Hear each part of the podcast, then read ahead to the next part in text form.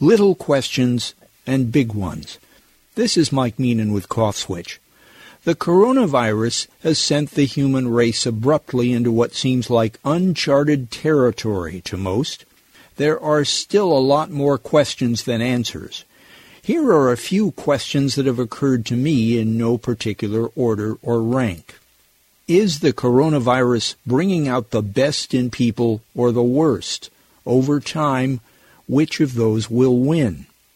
Is God or the universe or Mother Nature or the planet, take your pick, sending us a message?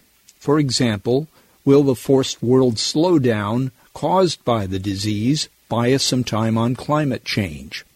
Will the flyover states now become fly into states, perceived as safer, less crowded, and cheaper places to live? What will happen to property values? What will be the effects on the birth rate? Will social distancing mean fewer humans will be conceived, or if couples are forced to stay home with each other, will it result in more babies? When the coronavirus is over, will there be a population explosion, a whole new set of boomers? How will the coronavirus affect elections? Will states and counties make absentee voting more available? Will coronavirus dominate the debate going forward to the exclusion of all other issues, or will it affect all those issues? Since these are not normal times by any stretch, should the national elections be delayed? Calm down there, this is just a question. How soon will things bounce back after the coronavirus? Bounce back to what exactly? What is work as we know it going to look like on the other side? Will the big companies allow more employees to work from home permanently?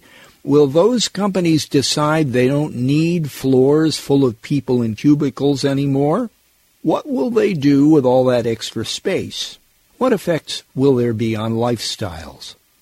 As individuals, what is now important to us and what is now trivial?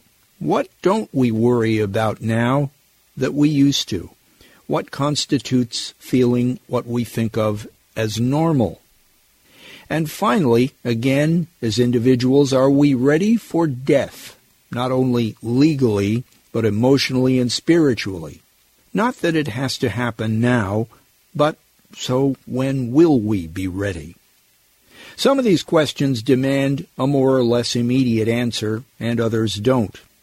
It's okay to express hope, but is it also okay to say, we just don't know for now?